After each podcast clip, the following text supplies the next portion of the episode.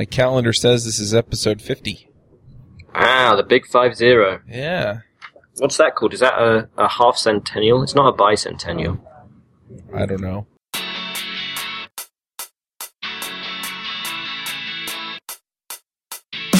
Hey, everybody, and welcome to episode 50 of the iPhreaks Show. This week on our panel, we have Andrew Madsen, I'm from Salt Lake City. Jaim Zuber, For the 50th episode, I've got balloons everywhere. You can't see it because of podcast, but they're there. there you go, Pete Hodgson. Good morning from the city that knows how. I'm Charles Max Wood from DevChat.tv, and this week we're going to talk about web APIs with your iOS app. This is something that I'm particularly interested in since uh, I tend to do more of the web API end of things as opposed to the Objective C iPhone app end of things. So I can complain about some of the stuff that people do just because I know it's wrong, and you guys can also talk about some of the stuff that people do that you wish they didn't. Maybe I'll learn something. So it's kind of interesting. Just before the call, someone I can't remember who said it uh, said something about talking to the server team. Jaim had saying about how to talk to your server team, and Chuck, you just kind of touched on that as well. Kind of like, oh, there's things that you know the, the server team wish that the iOS guys would do, and there's things that the iOS guys, the client side team, wish that the server side Mm-hmm. guys would do. So this is an interesting application of this thing called Conway's Law. Have you guys ever heard of Conway's Law? Yeah, the, the structure of the program will uh, basically imitate the communication structure of the team or teams that are working on it. Yeah, exactly. That's a very good, that's a much better description than I normally come up with. I always struggle to describe it. So I always think this is really interesting, right? Like there's, if your server team have a hard time, if your back-end guys don't have a good communication channel with your front-end guys, then your back-end code tends to not have a good communication channel with your, your front-end code. Yeah, I have to say that typically on the teams that I've worked on that we've had to expose an API for, whether it's like a front end JavaScript or an iOS app, usually what happens is the back end or the front end team will say something to the effect of, we need an API that gives us this. And then the backend team will go implement it and then tell them where it is. Does that more or less reflect your experience or have you seen it work other ways? Well, so I've, I've got experience with a few different things and it depends on the, the type of the organization. Uh-huh. I've worked in like little startup environments where the server there isn't a server team and a front end team. There's just the team, and they tend to be oriented more around functionality. So you might have the photo browsing team, and they're responsible for the photo browsing capabilities of the of the app, and also and that encompasses like the the back end stuff and the front end stuff, and that's kind of again that's like applying Conway's law or wielding Conway's law to make you more effective. So if you shape the team vertically, then you tend to have like really good, efficient communication across the stack in, in, in terms of the team, which means you tend to have good, efficient communication across the stack in terms of the actual APIs you build. So when So- you're saying your team is organized vertically, what does that mean? Yeah, sorry, that's, uh, I guess if I had a whiteboard, I would draw some, some, uh, a layer cake. So there's that, that kind of, that classic kind of layer cake that people draw of like, this is our database tier and this is our backend t- or middle tier and then this is our client side tier or something like that. So you normally draw these kind of horizontal kind of rectangles. So when I say vertically oriented teams, I mean, they're kind of like if you imagine you've got these kind of layer cake rectangles, the team kind of slices vertically through the entire stack. So it owns the front end that relates to that functionality, plus the back end, plus the database maybe. Okay, Yeah. so you're you're working with people that understand what's happening in the database, what's happening on the web service, and understand what you know the client iOS portion is. Yeah, and, Okay. and and and a lot of times that will also be there'll be some Android guys and some iOS guys working on the same team, like cats and dogs. Um, and a lot of times when I tell people that, they don't believe me. It's like that's not possible. Oil and water they cannot mix. Um, but yeah, I've definitely I've worked on teams that have done that, and I've actually I actually think it's pretty effective if you can if you can pull it off. Do you ever run into problems with that kind of setup between the different teams needing similar functionality or sharing functionality? Sometimes so sometimes what you have is that you kind of have these vertically aligned teams and then you kind of have either some other kind of support team that goes across the top that, that implements kind of common things so mm-hmm. like more infrastructure technical stuff. The other thing that i've seen or i've heard of working pretty well i haven't actually seen it myself is this model that Spotify talk about a lot, where they have teams that are grouped around functionality, but then they have these kind of communities of practice or um, tribes, I think they call them, where like, you know, I might be the database guy for the photo browsing team, and that's my team. That's like the guys I work with every day, the guys and gals I work with every day. But I'm, I'm also part of like the database kind of community of practice. So I'll get together on a regular basis with my database buddies and we'll talk about like the problems that we've been solving in the, in the photo browsing thing and some other person from the login team will describe how they're building some new caching thing that everyone else might be interested in using, that kind of I mean, it's definitely, I'm sure there's, there's a risk there that you end up reinventing the wheel, but I, I think it's a good trade-off in exchange for not having to, not having super ineffective, you know, I mean, I think everyone's had that experience of being where you have like the server team build some API that doesn't work very well and then you want them to change it, but they don't have time because they're working on something for some other team. You lose so much efficiency that way. I feel like it's actually better to just orient yourselves vertically and do things that way. Yeah, one thing that I'm uh, a little curious about with that though is that you make up the team then of people who have the database skills and the back end server skills and the front end server skills? Or do you kind of make everybody learn, to some degree anyway, all the different parts? Yeah. Uh, I, so I think it's a bit both. It's kind of like, I mean, I think we already do this a lot with, nowadays we do this a lot with like database stuff, right? It used to be, you know, old school app development was like there was a DBA department and database administrator department and, and like if you needed to, to get anywhere near the database, let alone write a query just like let alone insert anything into the database, just write a query that was touching the database, you had to go to this separate team and describe your requirements and then they'd build something and throw it over the wall to you and you'd say, oh, that's not quite right and you'd throw it over the wall back to them, which sounds really kind of clunky and antiquated. But that was the same kind of thing we're talking about with front end and back end. And now what tends to happen, I think, with most teams is you have the teams are responsible for doing database stuff, there tends to be one person on the team who happens to be more interested or more capable on, you know, writing efficient SQL statements or tuning indexes or whatever. So he will tend to, he or she will tend to be the person who's like the, the expert in the team and who ends up writing a lot of those stories that are kind of database focused. And you know, you can translate this to iOS, be like the, the person who's really good at core animation or the person who's really good at core data tends to do a lot of those kind of bits of work. Um, so they're like the expert, but it doesn't mean that they're the only person that's allowed to work on the story. Mm-hmm. And they also might have, again, going back to this community of practice thing, they might have connections to experts on other teams who can help out in a pinch. So if there's some super gnarly core animation thing, for example, they'll kind of reach out to their core animation community of practice and say, hey, uh, you know, this, I can't get this thing up to 60 frames a second. Can you guys help me with this CALayer issue or whatever? I don't know it's a very, very long-winded way of saying, I think, yes, you need like a poly-skilled team, but it doesn't mean every individual on the team needs to be an expert on everything. And it also doesn't mean that you have to have all of those skills in the team. You can also reach out to kind of support people if, if you need to. So I like the idea that you're talking about, uh, like a vertical team where people have kind of your, your data server and kind of client people on the same team. One challenge I run into where if you're doing something kind of agile, sprint based, you do one week, two week sprints and you say, okay, we're going to do this feature this, this sprint. And your server team gets to work and the client team doesn't have anything to, to test with or even wire up until, you know, halfway through the sprint or near the end of the sprint. So how do you, how do you deal with those type of challenges? So that's actually what something I was going to touch on earlier was this idea of like, how do you, so Chuck, you said something about you kind of, the server side team build you this API and then like it's not quite right and then you kind of go through this, this period of like well, they decide what the API should look like and then they give it to you. There's this approach called uh, consumer driven contracts, also kind of sometimes called contract testing. And the idea there is the, the team that's going to be consuming this API. So in, in our example here, it would be the, you know, the iOS team or the front end team or whatever.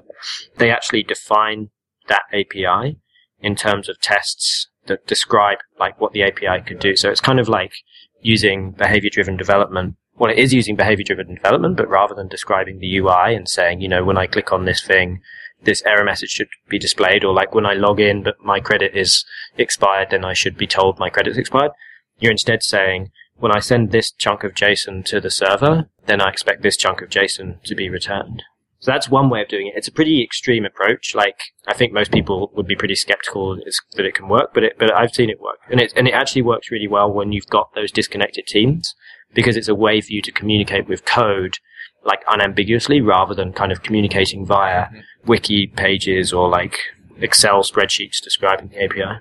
Yeah, one other thing that occurs to me is that if you follow some sort of standard across the team or across all the teams, for example, we're going to use REST and we're going to do this or that, you know, for the things that don't fall neatly under however we define or understand REST. That makes things a lot simpler too because the backend team can move ahead knowing that they're probably going to get something similar to what the front end team is going to request and it streamlines a lot of that communication. So, you know, you can actually write test harnesses that basically implement the tests around REST, and then that saves the front end team time in specifying the APIs, and the back end team can also use standard libraries to do that on the other end. Yeah, and there's a few like standards that are emerging out there for, for JSON, for RESTful JSON APIs. So there's there's this standard called HAL, or this spec called HAL. There's another one called Siren. There's a few of them out there that kind of like just define how you like a, a, kind of a common way of structuring JSON APIs, and I think that really helps because you can build like client-side libraries around it and server-side libraries around it. I don't know actually, I don't know if there are any for iOS, but there definitely are in other languages, kind of standard mm-hmm. uh, consumers for for things like uh, HAL and Siren.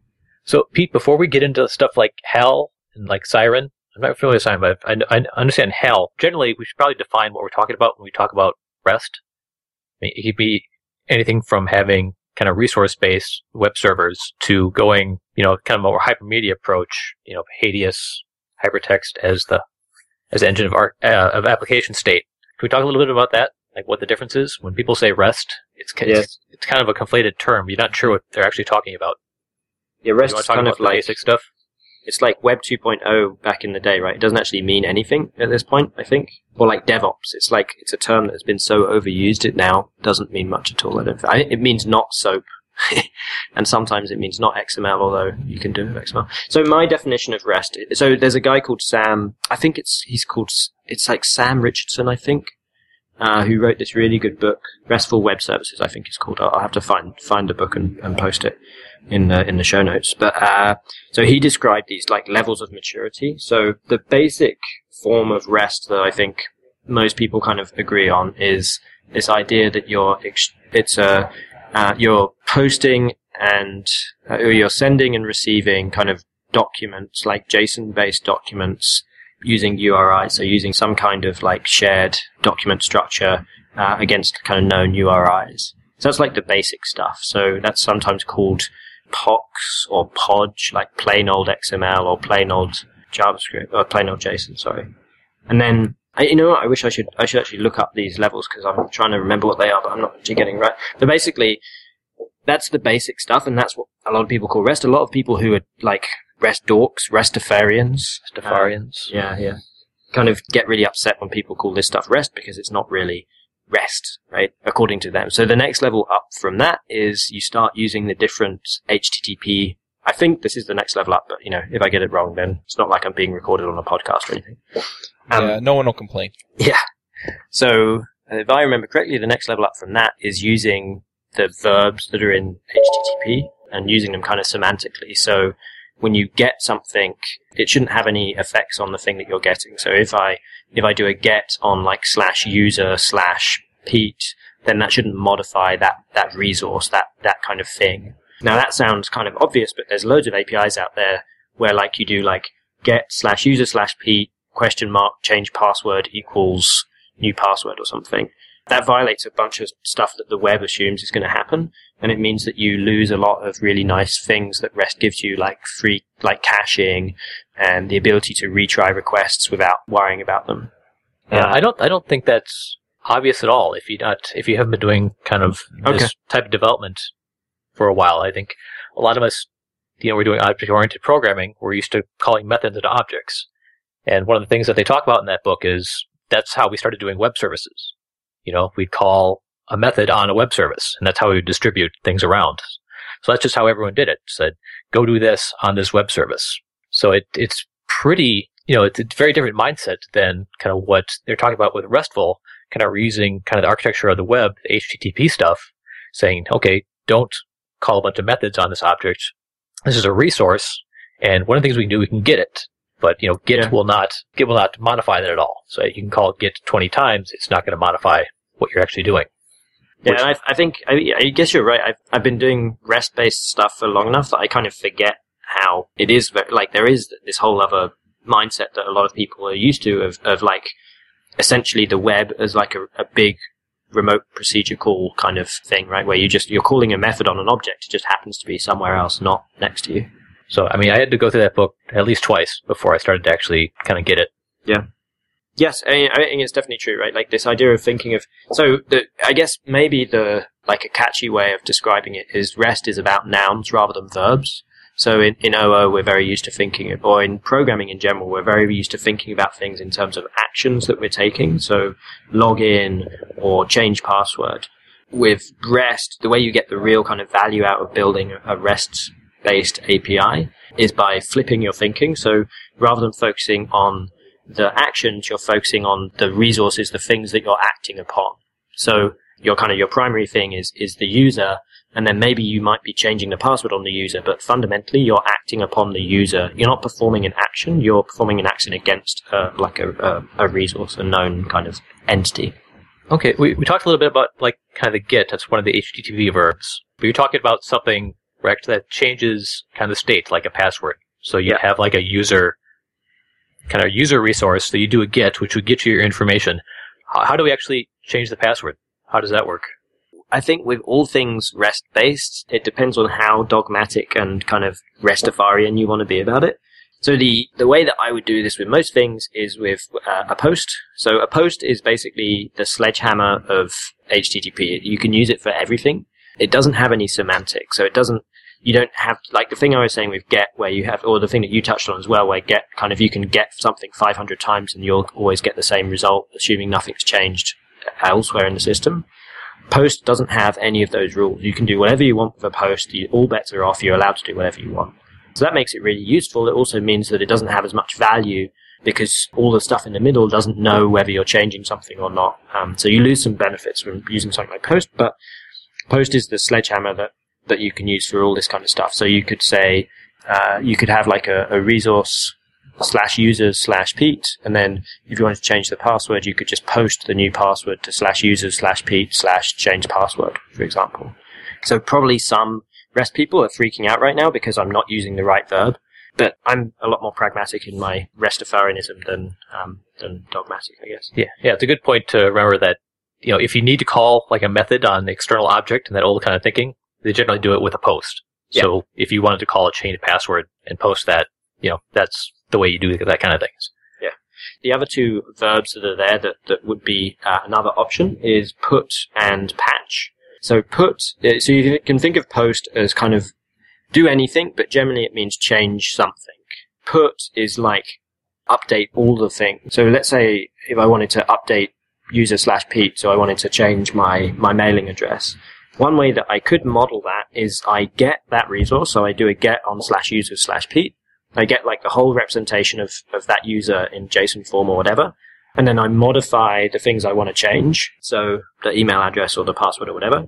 And then I put that entire JSON chunk of JSON, that document, that thing that represents that user, I put it back to the same URL. So that's the other way of doing it. Now the, the problem is you have to, you don't get to just put, with a put, you don't get to say just put the, the password. If you, if I just put the password, then I'd essentially be saying delete everything else about this user and just, it's like an overwrite, right? You're not, it's not like a updating in place. It's like overwriting whatever's in that current resource. And the nice thing about that is because you're, you're specifying the whole state of the resource, you can send a put and if you're not sure if it went through or not, you can just send it again. Because you're, you're not specifying a change, you're specifying the new state of the world. So a, really, the really obvious kind of example here that helps explain it is with this post versus put thing is let's say I'm modeling bank accounts. So this is the old hackneyed example and I've got a balance on my bank account. If I was taking $20 from Chuck and giving $20 to Pete, I might model that by sending a post to Chuck saying, debit the account by $20 and then sending a post to Pete saying credit the account by $20. Now, if I send that post and I'm not sure if it goes through or not, what do I do? If I'm not sure it went through, but it actually did go through, and I send it again, then I've given Pete 20 more dollars than it was supposed to. And, you know, so you get all these problems of, of not knowing whether an operation completed or not because that post isn't idempotent. You can't do it multiple times and have the same effect. If instead, rather than saying, give Pete $20, you said Pete's current balance is $80, so set his current balance to $100 using a put. If that put fails, I just send it again because it's idempotent. I can do the same thing over and over again and have the same effect. So that's a that's a big like benefit of using something like put over something like post. And so you you also mentioned patch. Yeah, and then so patch uh, gets around this.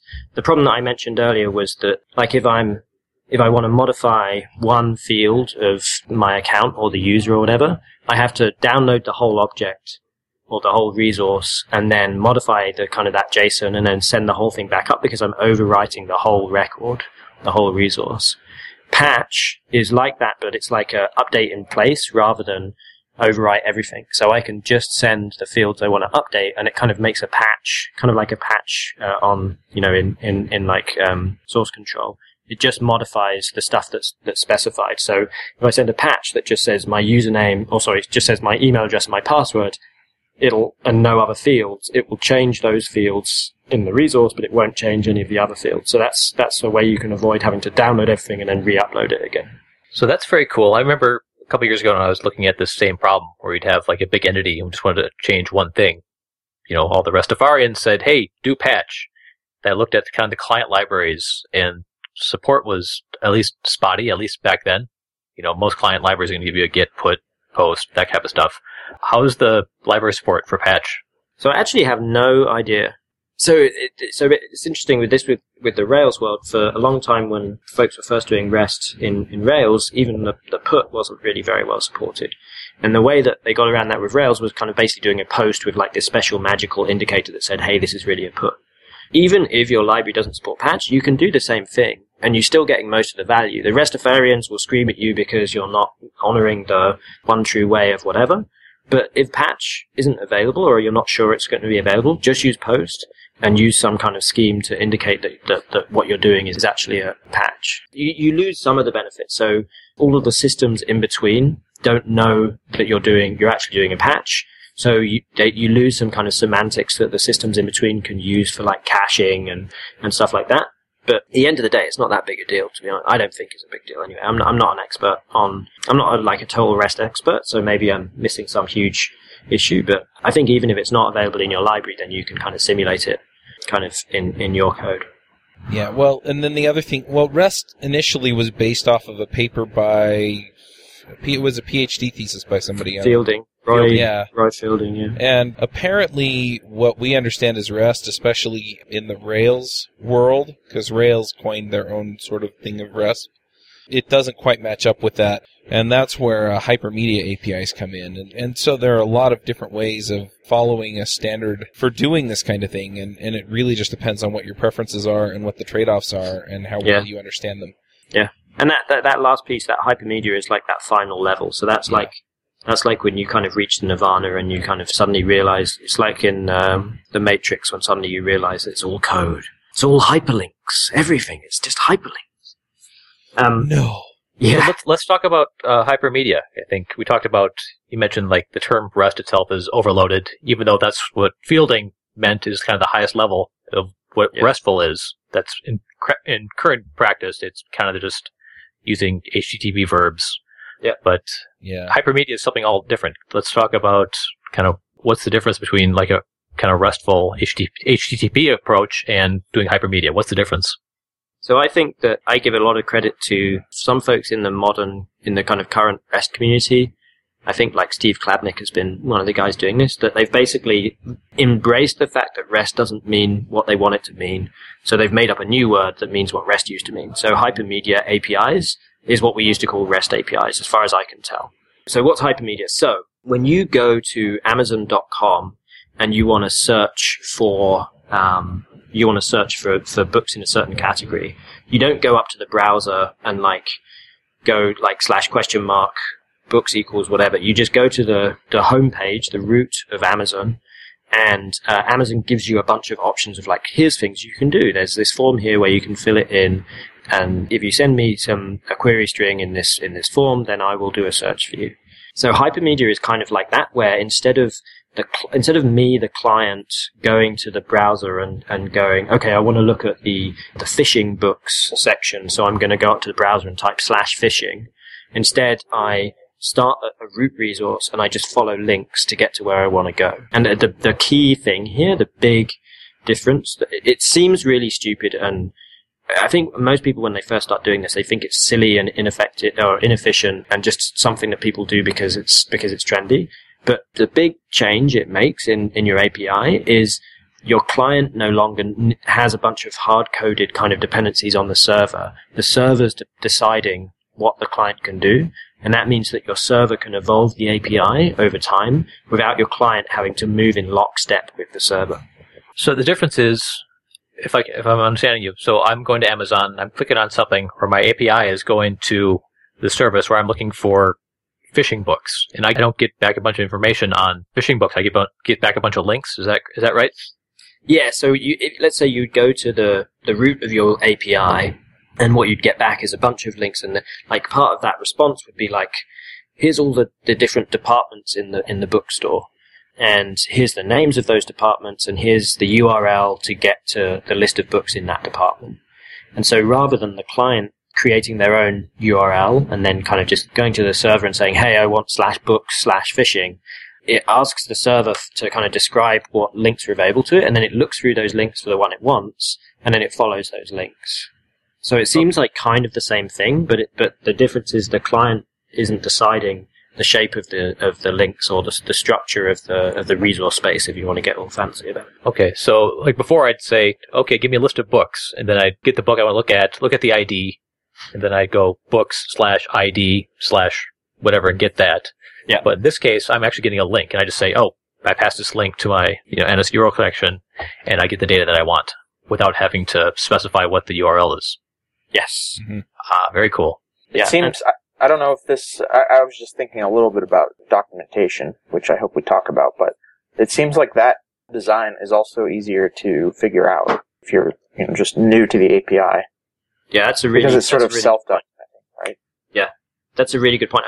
Has anyone ever worked with an API that's an internal API that's documented on a wiki where the wiki documentation was actually correct? Like didn't have any any stale like things in it. It never is true, right? The documentation in general gets out of date eventually, but API documentation it seems like it's never ever correct and it just gets worse over time. So I think that's one of the real benefits of this kind of hypermedia thing is is this self-documenting APIs. Yeah, and you don't need to write code to see what the API is doing. You can go to a browser, hit the hit the resource, copy and paste the links if it's just JSON, and say, okay, I'm going to this state. I'm going to this state.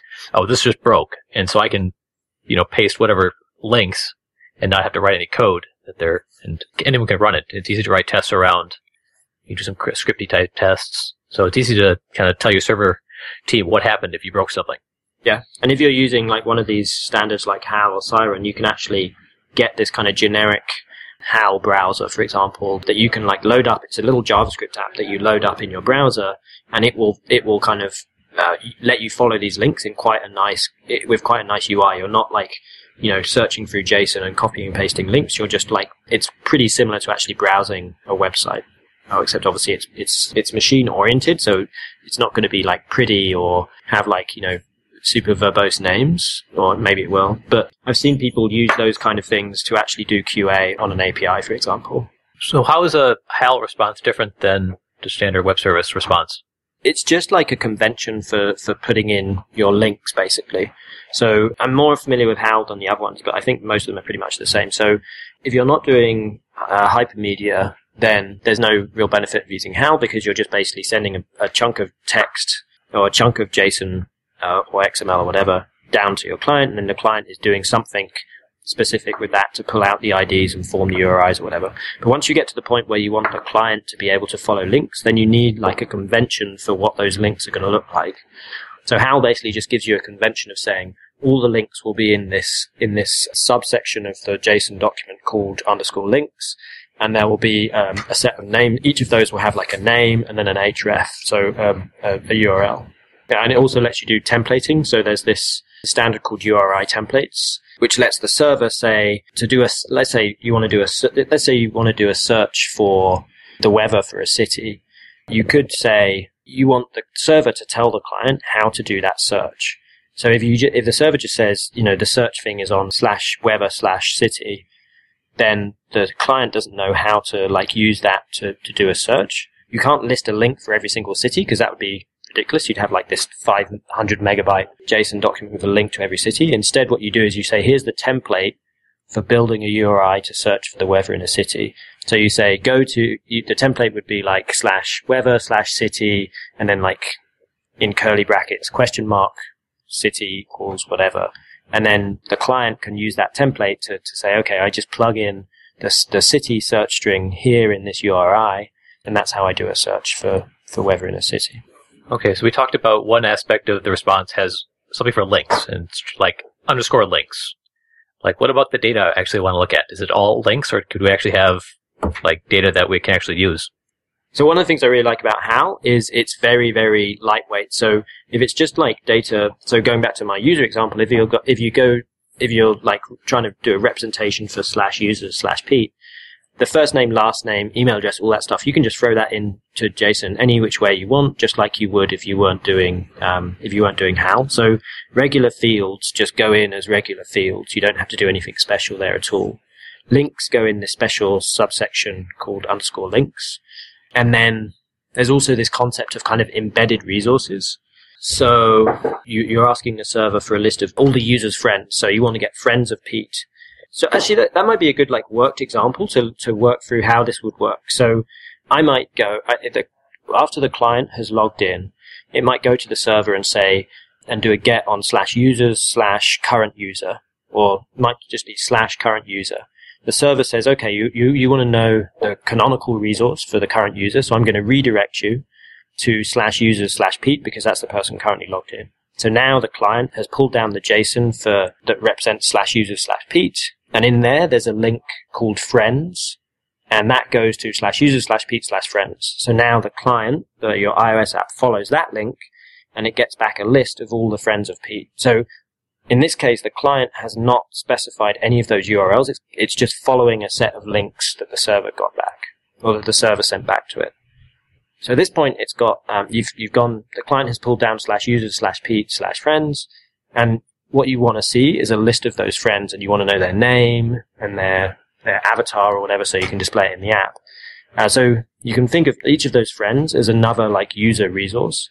And essentially you want to embed a set of resources inside of this, uh, inside of this response. So it's not just one user, it's like seven users. So HAL lets you do this thing called embedded, just like underscore embedded, so that you can tell the client, this isn't just a list of, of stuff this is actually each of these individual items is, a, is its own resource. It has its own URL, but you can actually return all of that data in one document rather than making the client kind of say, okay, here's a list of 50 URLs and now I have to go and pull down the URL for slash user slash Chuck, the URL for slash user slash James, etc.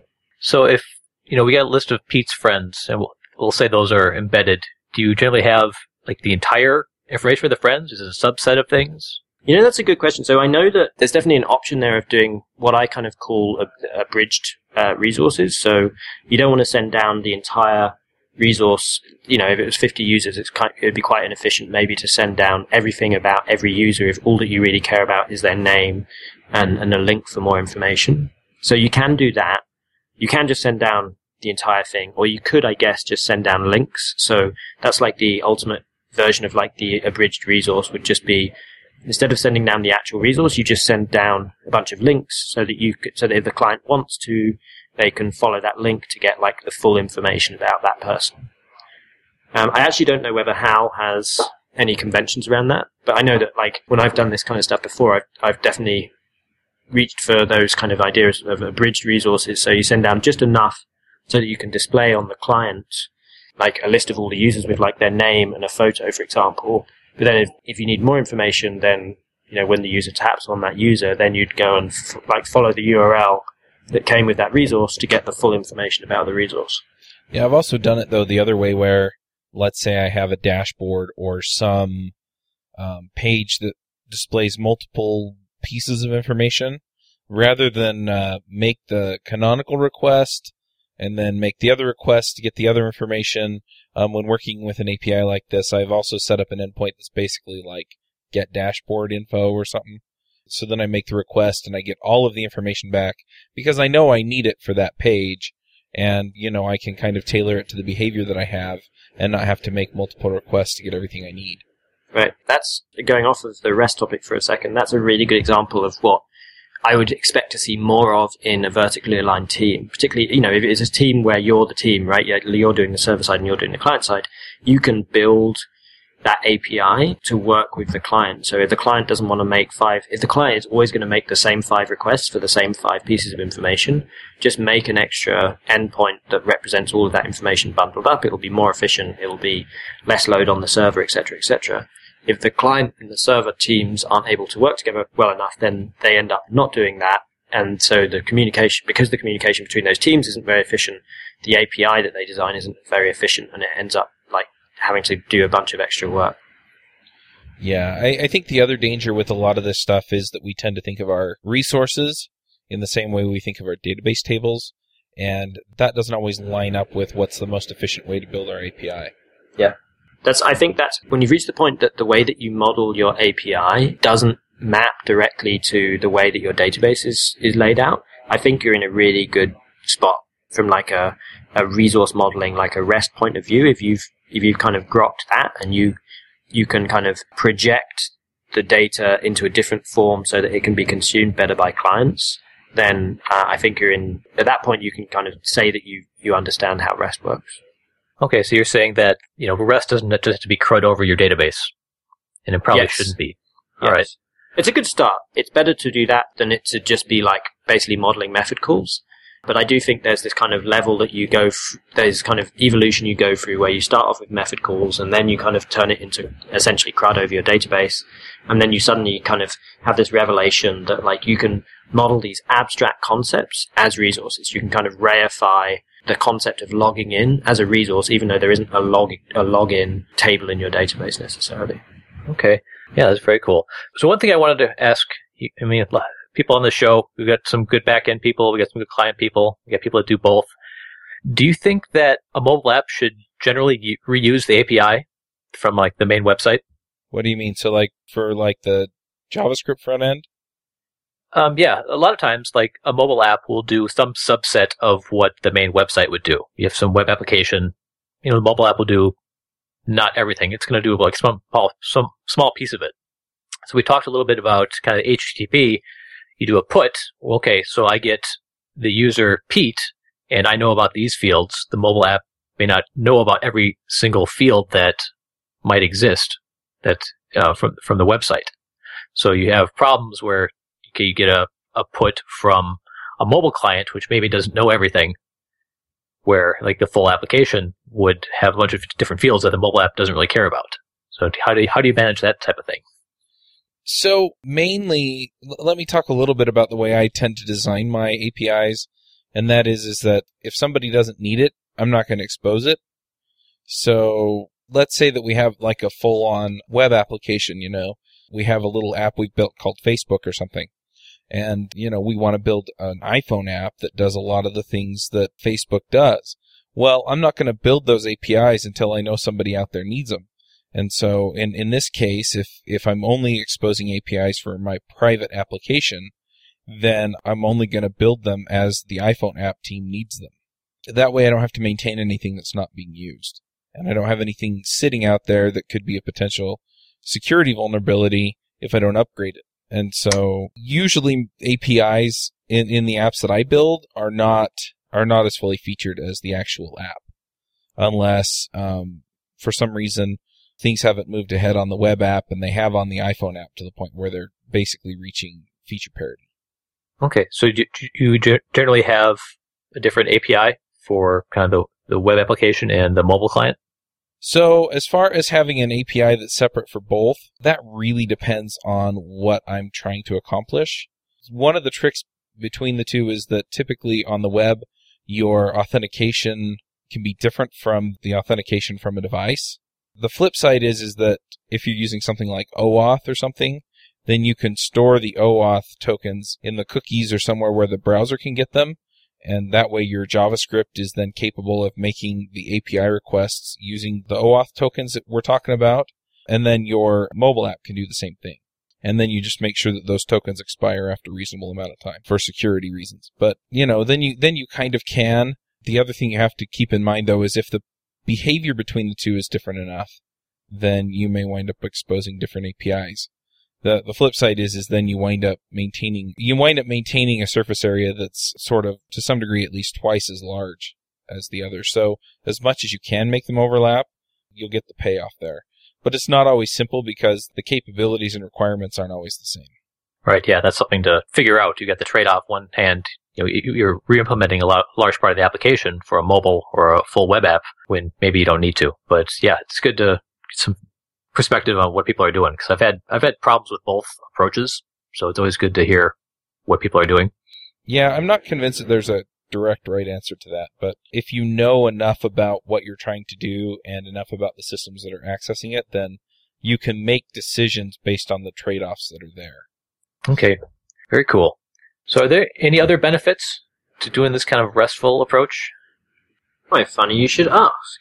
So, one of the, one of the things that I've found really, really valuable with this resty stuff.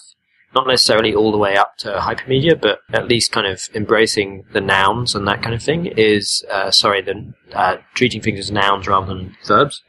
Uh, is is caching. So the web is like one of the most, you know, probably the largest distributed system in, in the world, and it works pretty well considering how crappy most of the stuff is out there. Like servers go down and and things have slow response times and, and yada yada yada. And a, and a big reason for why the web manages to scale so massively is is that it has this a bunch of kind of caching infrastructure built into it. So if you also do kind of browser-based development, if you do any kind of front-end kind of JavaScript or that kind of stuff, then you probably know, or even if you do web development in general, actually, then you know about kind of um, the way that browsers can really be intelligent about caching stuff that hasn't changed. Um, so there's all these kind of caching kind of headers and pragmas that you can use. So so the server can say, this response is valid for the next 10 minutes, or this response is valid until this date, or you can use things like e-tags, which are ways for the server to say, here's a tag that represents the state of this object. If, if next time you ask me, if, if the tag is the same as last time, then you don't need to re-download it, just use the thing that you have cached locally. So, so by ca- caching, what, what benefit do we gain from caching? How does that even work? There's a few things. I mean, the cheapest network request is the one you never send, right? So if you set up your NSURLConnection or whatever to honor the caching information that's returned from the server, and you set up your server to actually send caching information, then you can do things like, like let's say you have a news feed that uh, only updates once a minute.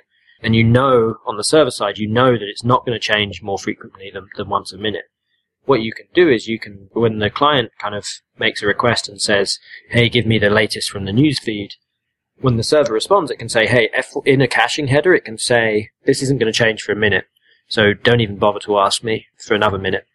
And then the next time the client wants that news feed data, if the cached copy is still fresh based on that information, it cannot make the network call at all. Um, okay, so obviously that's a huge win. So you're making a call your network request, but it's not actually going out to the network. It's just returning what is cached locally on your device. Yes, exactly. And what's really cool about there's two really cool things about this if you do it at the HTTP level.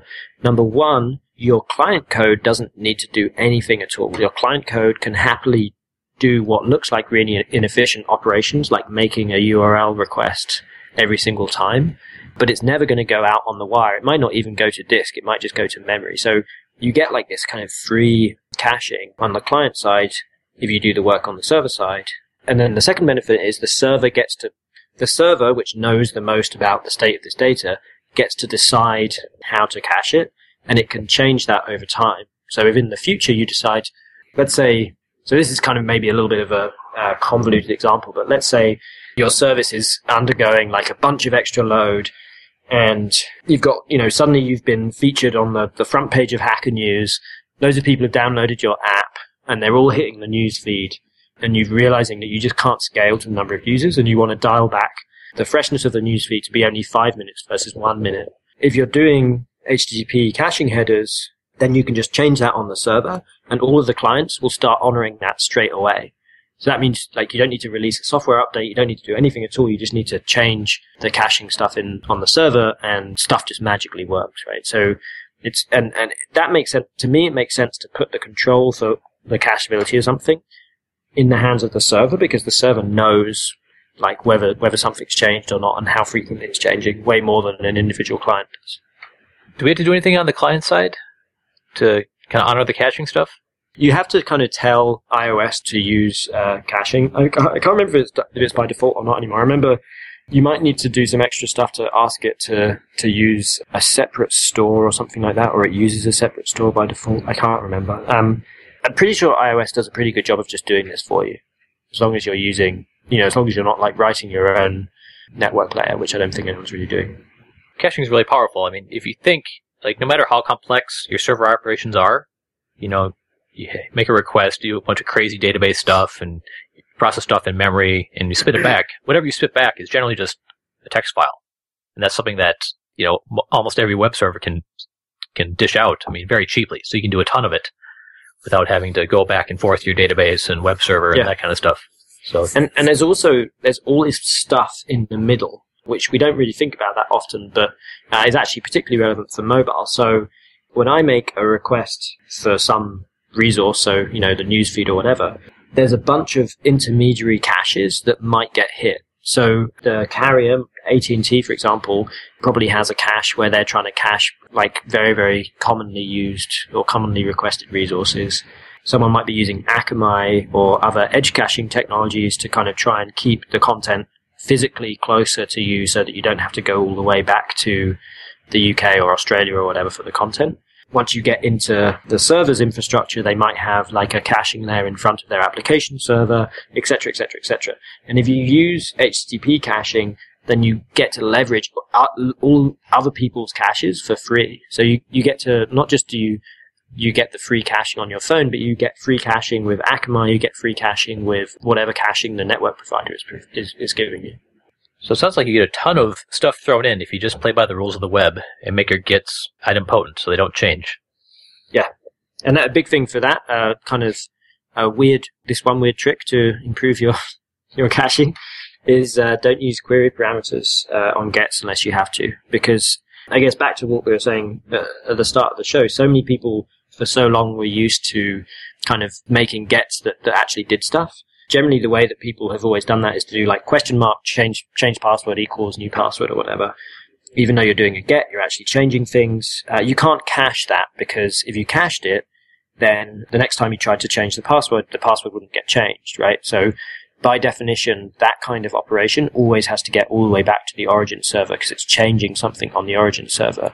Now, because so many people abused this functionality and did like the wrong thing, it's now built into almost every caching technology that they'll ignore. They won't cache a get with a question mark, even though in theory they should. So if you put a question mark in there, then you're like breaking the cacheability of your of your resources. That's true to a point. I know with uh, IIS on the Windows side, you can actually cache different query parameters. You can explicitly say, "I want to cache this one."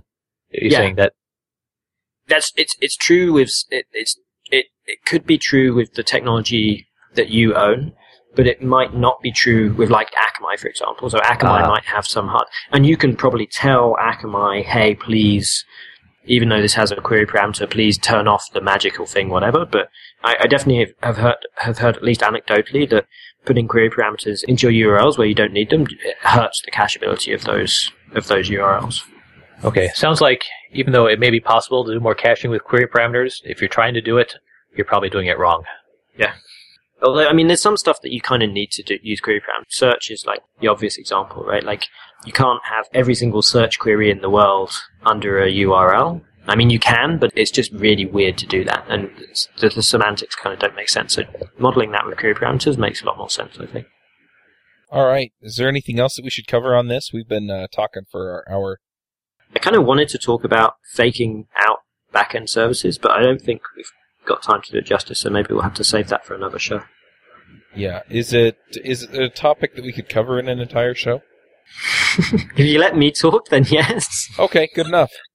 We'll get it All on right. the schedule. Put in the queue. Yep. All right. Well, we'll wrap up then and do the picks. James, do you want to start us off with the picks? Yeah, I'll start off with the picks. So I probably would have made two of the picks that Pete's going to make. So I'm not going to steal his picks. I'm going to I'm going to pass on them. I think I made picks the last time we talked about hi- hypermedia, but I'm going to talk about a grain. It's not specifically a beer pick, but I like rye a- as a grain. Grows kind of north of here. A lot of beer makers are starting to make beer with rye, and I like it a lot. It's kind of nice and spicy. But you don't have to just have rye and beer. I've made like cereal, had my pressure cooker out, put rye with oats and stuff. It's pretty good. Makes good bread. It's just an all around good grain. I think that should get more props. So I'm going to just pick rye. And specifically, yeah, uh, the local brewery around here, Summit, has made a Frostline rye ale, and it's actually pretty nice. So I've been enjoying quite a few of those lately. So that's probably the next thing in brewing. You know, everyone's getting over quadruple IPAs, but now they're all doing rye beers. So check them out. Plus one. All right. Pete, what are your picks? Back in the saddle. The rye pale ale from Mavericks. I have picked it before, but I don't care. I'm gonna pick it again. RESTful Web Services was the original book that I really liked from a few years ago. RESTful Web APIs is the new one that he just released recently, which I've heard is very good.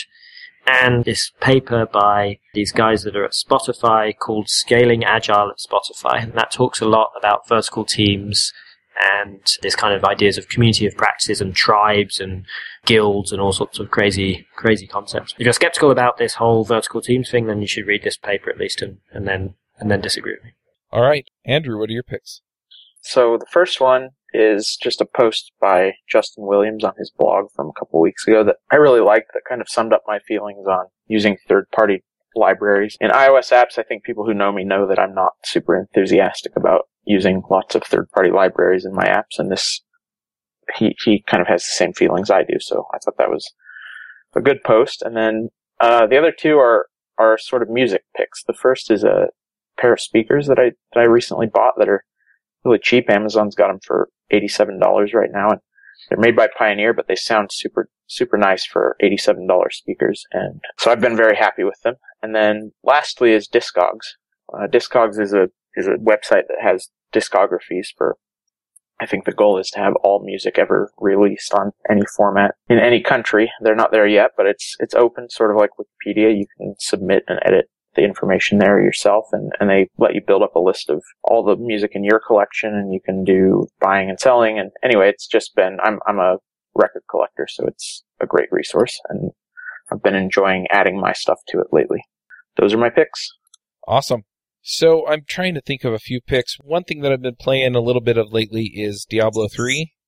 Uh, I know the game's been around for a while, but I needed something to kind of break up the heads down coding time a little bit. That's been kind of fun. So I'll get on and play it for a half hour here or there just to kind of clear my head and, and, and relax a little bit. Another pick that I have, and this is a tool that the team that I've been working with for the last week is using is called Flowdock, and it's uh, kind of a team chat deal. And uh, you have different, I think they call them flows or contexts, but basically you can reply to somebody else's post, and it'll go into its own little stream. And so you wind up having two panes, and one pane is like all of the conversations in the same thread, and then the other one, if you click on the little bubble next to the message that somebody sent, then it'll actually show you the context that they're uh, speaking in, and you can reply to just that context. So anyway, it's it's pretty nice, and so I've been able to get help that way, and people can carry on other conversations in other contexts, and it works out pretty nicely. And so I'm I'm pretty happy with that. So those are my picks. I also want to remind everybody we're reading the functional reactive programming book. We were going to do that this week, but there was a, a technical, or uh, he had some uh, family emergency and couldn't make it this week. So we rescheduled that, and we'll be talking to Ash a little bit later about the book. So uh, keep an eye out for that. And uh, thanks for listening. We'll catch you all next week. Hosting and bandwidth provided by the Blue Box Group. Check them out at bluebox.net. Bandwidth for this segment is provided by CacheFly, the world's fastest CDN. Deliver your content fast with CacheFly. Visit c a c h e f l y dot com to learn more.